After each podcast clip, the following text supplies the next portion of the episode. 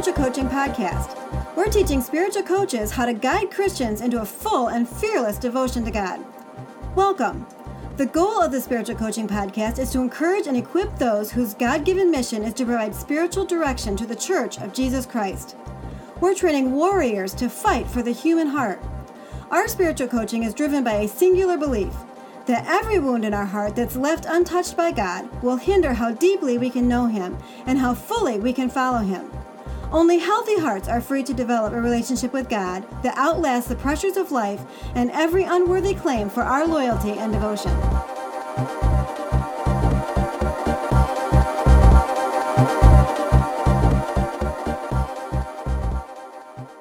Hello, and thanks for listening.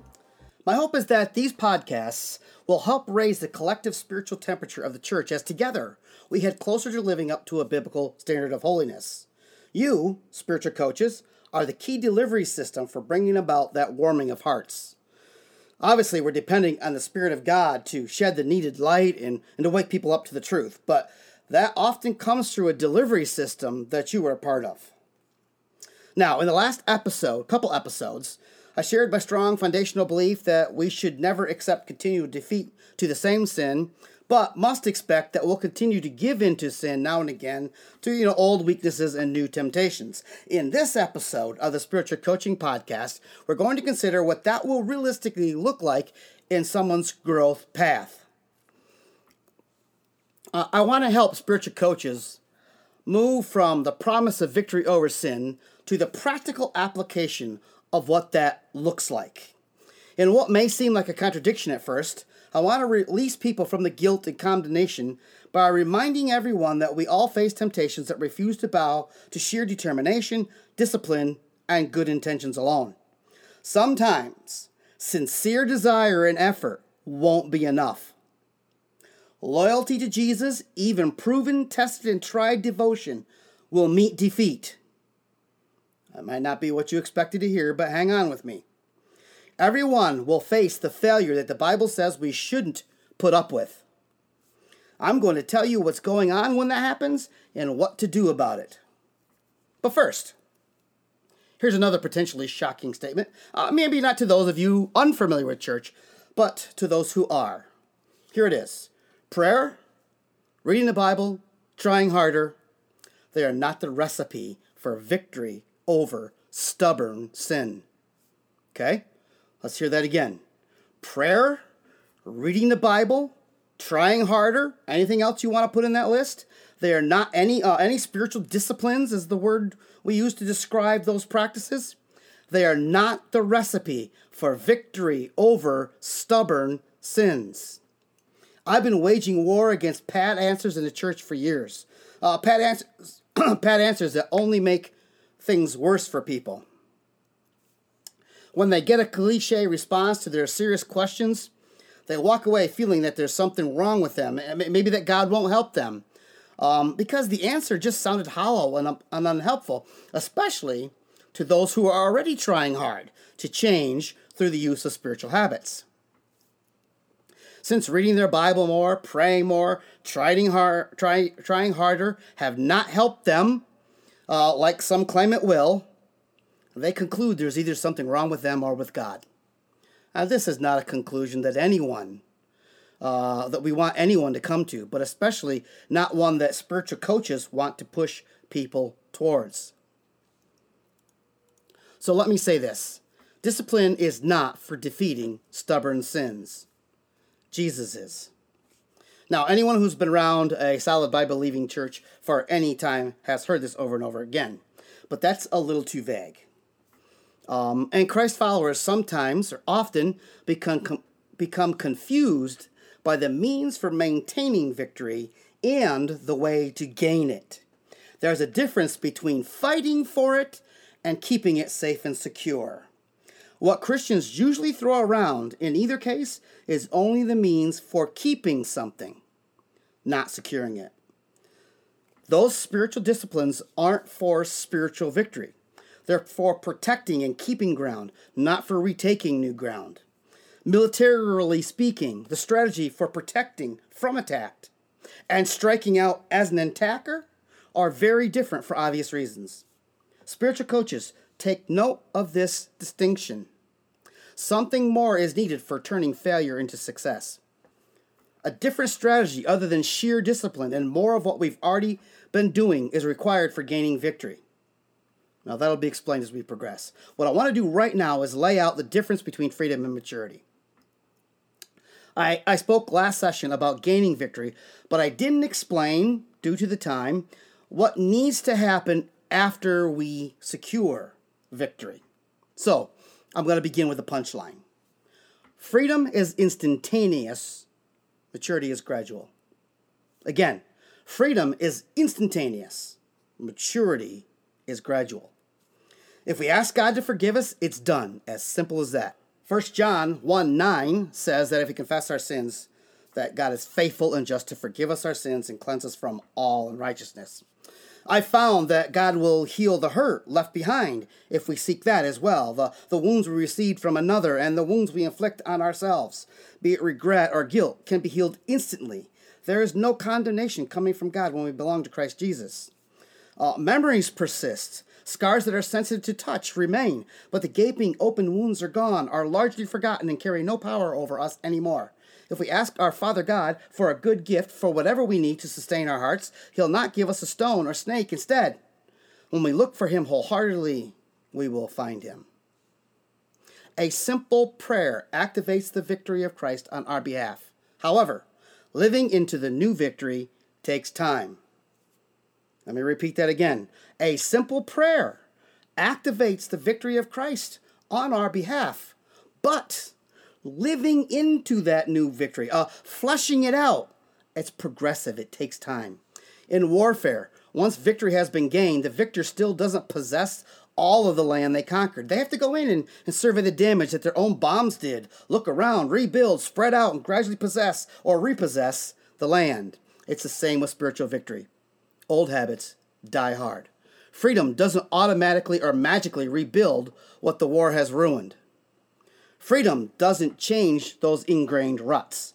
They must be filled in and packed down and new ruts created over time.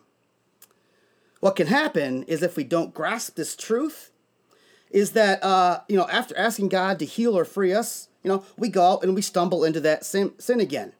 Then we immediately conclude or hear the accusing voice of the enemy in our heads telling us that it didn't work, that God isn't real, that He doesn't love us, or some other lie none of which is good for our relationship with God.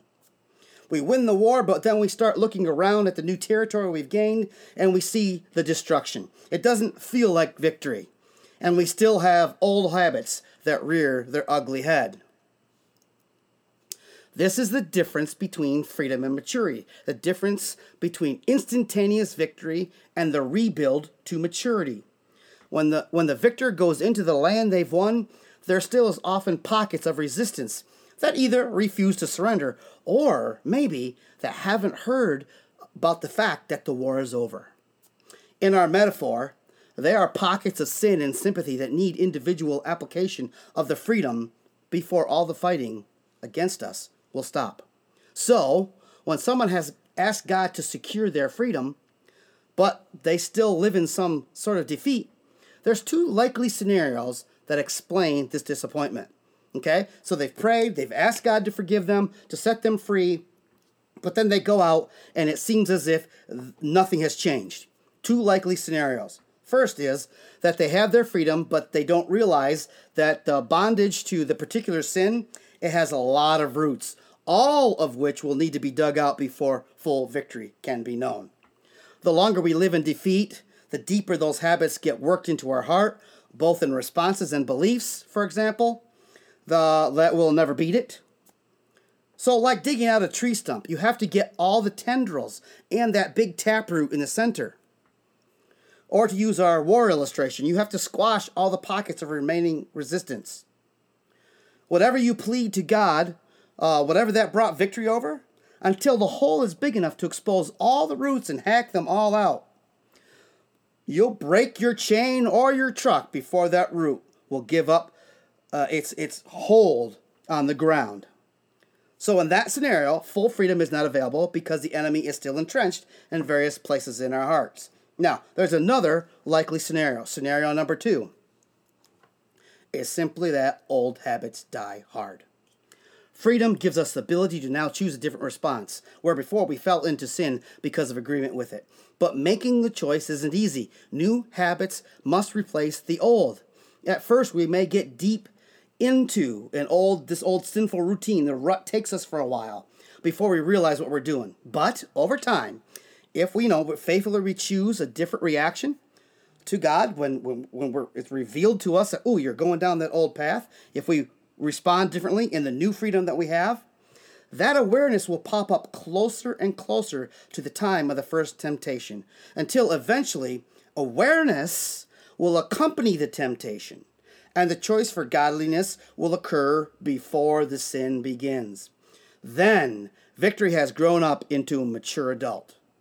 So in this scenario, the enemy is completely gone, but the remaining defeat is just old habits, our old internal battle, not an enemy presence. You know, I was recently talking to a devoted Christ follower who had recently turned to God in a new area of their lives and had won a victory over something that had been holding them back for, from God for years.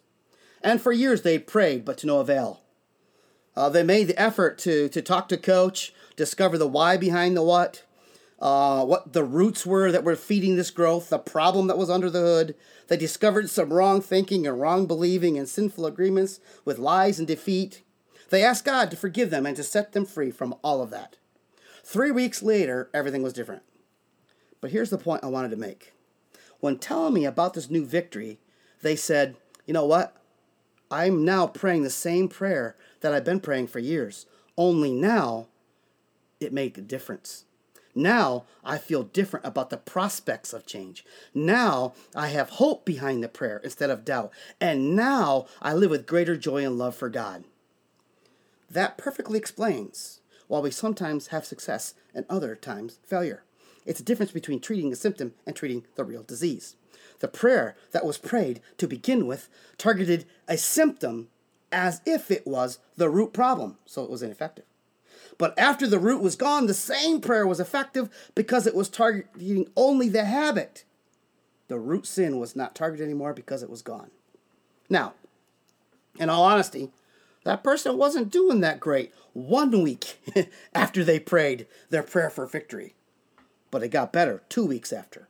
And it was still improving three weeks after. And will continue to spread until the old ruts are filled in and new ruts of believing and thinking are put in its place. New ruts that honor and trust God are, are, are now made. Sometimes, right after victory, we look around and the immediate evidence doesn't seem to support the belief that God indeed did set us free. No worries. Stand firm in your belief. Spiritual coaches, hear me on this. Help people do this. Reject, in this window of opportunity that Satan desperately wants to use against you, any thought that God did nothing and can't be trusted. Spiritual coaches, make sure you warn of this. You know, I even have a post freedom homework I give out to proactively combat the tenuous season between victory and maturity so that nothing is given back to the enemy. And here's another analogy that I use in my coaching sessions that I think will help give you a mental image of what I'm trying to describe. Think about the last time you bought a new to you car.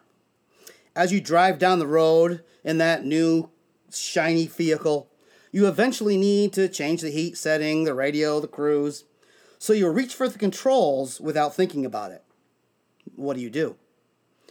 You instinctively reach for them where they were in your old heap. It's a deeply ingrained habit, one that happens below the conscious level. So here you are sitting in a new car, the old is gone, the new has come, but you're still acting like you did when you were driving that broken down mess you just got rid of. It's not because you're really still sitting in the old car, but because the old car habits are still in you.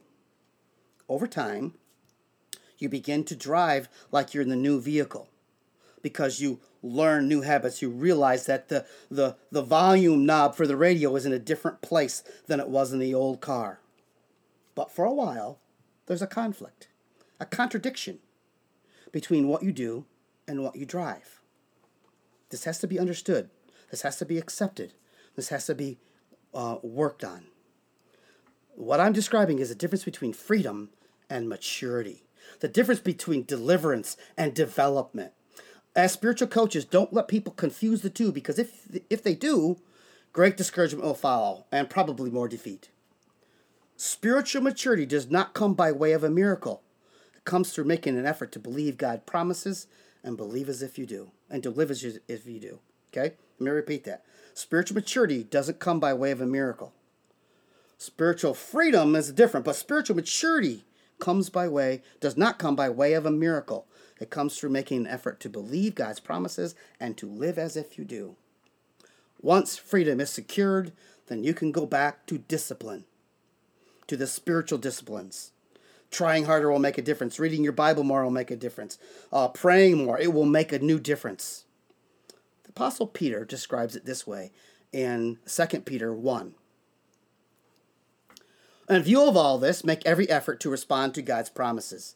Supplement your faith with a generous provision of moral excellence. And uh, moral excellence with knowledge, and knowledge with self control, and self control with patient endurance, and patient endurance with godliness, and godliness with brother affection, and brotherly affection with love for everyone. And the more you grow like this, the more productive and useful you will be in your knowledge of our Lord Jesus Christ. Now, now those who fail to develop in this way are short-sighted or blind, forgetting that they have been cleansed from their old sins. Okay? Did you Hear that? If you want to read those, it's 1 Peter uh, 1, verses 5 through 9. The more we grow in our knowledge of the Lord Jesus Christ, the more productive and useful we are. Those who fail to develop by supplementing their faith uh, or their freedom with these things are blind to the truth that they're not the old dirty person anymore. They don't come to know that they have been made clean and new and free by Jesus. So our faith needs to be supplemented. Our freedom needs to be supplemented with effort to change the old habits that cling to us. Slowly, gradually, through moral excellence, plus knowledge, plus self control, plus patient endurance, plus godliness, plus brotherly affection, plus love for everyone, we grow. And we both get to know God better and become more productive. It's a process. Freedom is instantaneous. Uh, forgiveness is instantaneous. Maturity takes time. Once you have your freedom, discipline will bear fruit. Where before it brought frustration, like in the story I told, now it leads to hope. Freedom comes before maturity. No freedom, no maturity, no matter how hard you struggle. maturity will never come, and neither will the first hand confidence in God that you need and want without freedom. If you don't accept God's promises, like we're no longer slaves to sin.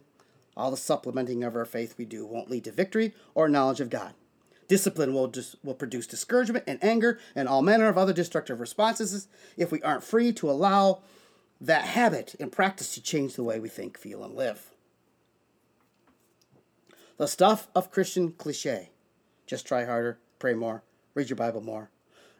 That works. It will lead to maturity. But something more is necessary for freedom. In the next episode of the Spiritual Coaching Podcast, we'll cover these inevitable, you know, desert experiences that all Christians, Christ followers endure, and, and the role of a spiritual coach to help keep that dryness that we all experience from leading to stagnation and then from slipping into spiritual ruin.